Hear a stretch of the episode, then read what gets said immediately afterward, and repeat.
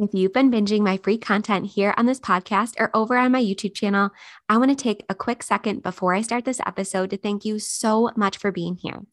But the free stuff will only get you so far. So if you want my complete proven blueprint for opening a successful and sustainable play cafe or indoor playground business that is profitable from day one, I want to invite you to join me inside my signature course, Play Cafe Academy. Head to the show notes right now to get instant on demand access to all 12 modules, your detailed pre lunch checklist, your 34 page business plan template, your plug and play financial model to help you estimate your startup costs and project your revenue, and everything you need to save time, money, and frustration throughout your opening process. For a limited time, right now, you'll also get an entire month of free access to Playmaker Society, my invite only membership created exclusively for Play Cafe Academy students who want to work with me personally to optimize and scale their businesses through coaching, guest experts, templates, and plug and play resources, plus collaboration with over 200 other owners, and so much more. The price for Play Cafe Academy will go up before 2022 is over. So lock in the current price and get all the exclusive bonuses, including a month inside Playmaker Society and getting a chance to work with me personally by heading to the show notes and choosing your preferred way to pay in full or over time right now. I will see you there. If you're in the play and party business and you want to operate with more ease and joy, all while making the living you dreamed of, I created the Profitable Play podcast just for you. Join me, your host, Michele Caruana, for small but mighty tips Mondays, Wednesdays, and Fridays that will all add up to a big impact on your mindset, your business, and your bottom line. Stick with me to keep the passion and grow the profit in your play or party based business. All right, Playmakers, happy Wednesday. Before we get into today's episode, I just wanted to give you a little moment of honesty, real quick. I have a ton of really amazing episodes pre recorded and batched that I'm really, really proud of that I can't wait to share with you. But sometimes there just comes a topic that I have to get out and into the world right away. And today is one of those episodes. So, yes, I'm recording this episode right before I edit and release it to you. But again, it's for a good reason. Because yesterday I had the pleasure of driving to Ohio, specifically Cafe O Play in Ohio, to visit one of my valued Playmaker Society members, Christine and she is the owner of Sweet Peas Play Cafe in Kokomo, Indiana, which I am absolutely going to visit someday. I just haven't been able to make it out there quite yet, but I was so lucky to be able to meet her in Ohio at Cafe Cafeo Play. And if you've been listening to this podcast or my YouTube channel for any amount of time, you've probably heard me mention Christine so many times. And that's because she's one of the most generous and active and inspiring members of our Playmaker Society community. So I was so lucky to be able to meet her in person for the very first time. I was able to meet her kids and spend a wonderful three hours just chatting all things life and business ownership with her. It was a quick little three and a half hour drive there and back, but it was well worth it. And it was a long day. We had our Playmaker Society group call right after I got home. But again, it was just one of those days that really filled up my metaphorical cup. And I just had to sit down and record this episode while everything was fresh in my mind. And if you're a Playmaker Society member, I'm going to be uploading our videos and a ton more detail about our visit and takeaways and what we learned. But for you, I just want to keep it simple here so that you can have actionable takeaways from this episode that you can implement in your space. So while I could list dozens of things I loved about Cafe Cafeo Play, I've literally been admiring the space for the better part of a decade. They were open even before I opened, and I'm lucky enough to have had many conversations with the owner, John. Him and his family are truly wonderful and so accommodating. So, again, I'm so happy to have met Christine, visited John's space, and I'm so excited to share my three favorite takeaways and favorite things about their space with you today. All right, number one hand washing stations. So, before you enter the play area, whether you're just arriving or if you just ate, it's required to wash your hands. And what I loved about their setup at Cafe O Play is that they didn't just have sinks with soap with, you know, recommended hand washing instructions. They had commercial grade automatic hand washing stations. And I've been told by Christine's kiddos that these are on many cruise lines now, but I have not yet had the chance to see this for myself. But basically, and again, there's a video inside of Playmaker Society, but there's these two holes and you stick your hands into them for a set amount of time. There's literally a timer. And spirals of jets and sanitizing solution thoroughly cleans your hands. I love this because it no doubt reduces the amount of germs and sticky stuff going into the play area, which is nice for all parents for obvious reasons. But it also makes their facility much safer for families who face food allergy issues. Back when I interviewed food allergy expert Corinna Meckelberg on my YouTube channel and in episode 117 of this podcast, she specifically mentioned just how essential required hand washing prior to entering the play area was when it came to accommodating food allergies safely.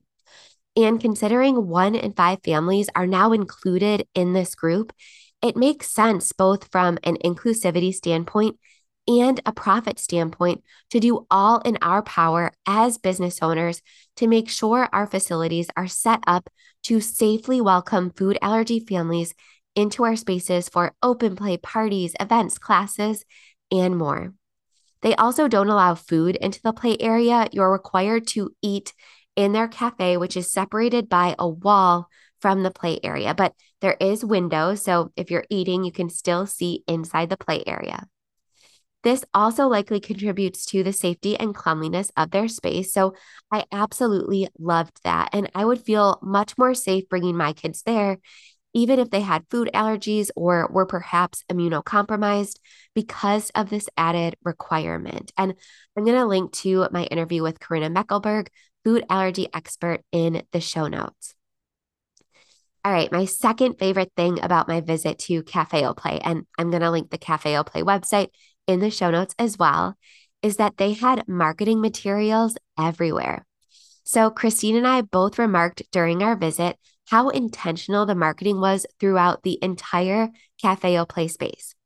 From TVs in the play area with rotating messages to colorful flyers peppering every single wall of the cafe and play area and the hallway where the bathrooms were, you just couldn't not take notice. They even had flyers about their upcoming pajama party on the inside of their bathroom stalls, which I thought was really creative. So many indoor playgrounds struggle with making classes and events profitable simply because they don't sell out on a consistent basis, or it just takes the owners way too much time and money to market and advertise them. I loved that Cafe O Play was really utilizing the traffic that they were already getting inside of their space during open play to help these customers continue on their customer journey with them because it typically starts with an open play visit, right? Then maybe somebody makes an event ticket purchase or a class. Then maybe makes a larger ticket purchase like a recurring membership or party. And I've mentioned time and time again, especially in my most recent two YouTube videos, which I will link in the show notes. Big ticket and recurring revenue are two streams of revenue that are going to be vital to your success as we are facing an economic downturn, and honestly, just in general as an indoor playground. There was truly no wasted space here. And as I said, everything was colorful and eye catching. And had I been local, I would have certainly made additional purchases or bookings while I was there for open play. All right, number three, I loved that they had staggered ticketed play. So, as parents, we can all likely agree that one of the worst experience we can have as families with young children is arriving at a facility we're all excited to visit only to be turned away due to them hitting capacity. Or worse, paying a large amount of money and not being able to enjoy our visit due to overwhelming crowds and chaos. At Cafe O Play, we were able to reserve a three hour window in advance, which guaranteed our spot and made us feel really comfortable that we weren't going to encounter huge crowds, even though yesterday was election day and many kids had off of school. However, their start times for these three hour intervals began every hour. So again, they were staggered and they kept track of this with colored wristbands for every hour time slot.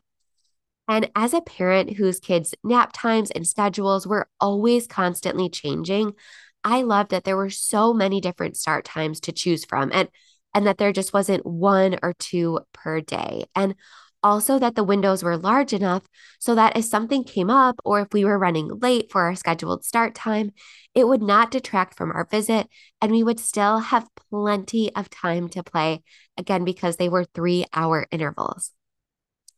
I know I mentioned that I would keep this episode super short and simple with my three biggest takeaways, but I also wanted to share some honorable mentions that didn't quite make the list, but that I talked a lot about in our Playmaker Society group coaching call last night. And again, I shared some videos in the group. If you'd like to join Playmaker Society or Play Cafe Academy, you can learn more and get all that information in the show notes. But some other things I liked about their space was a quiet pod you could rent out if you needed some quiet work time or if you needed to take a call during your visit. I loved their vast and delicious cafe menu. I got a large iced Americano and it was so delicious. I loved it. I loved their blacklight dance room that my autistic sensory seeker son would have absolutely loved.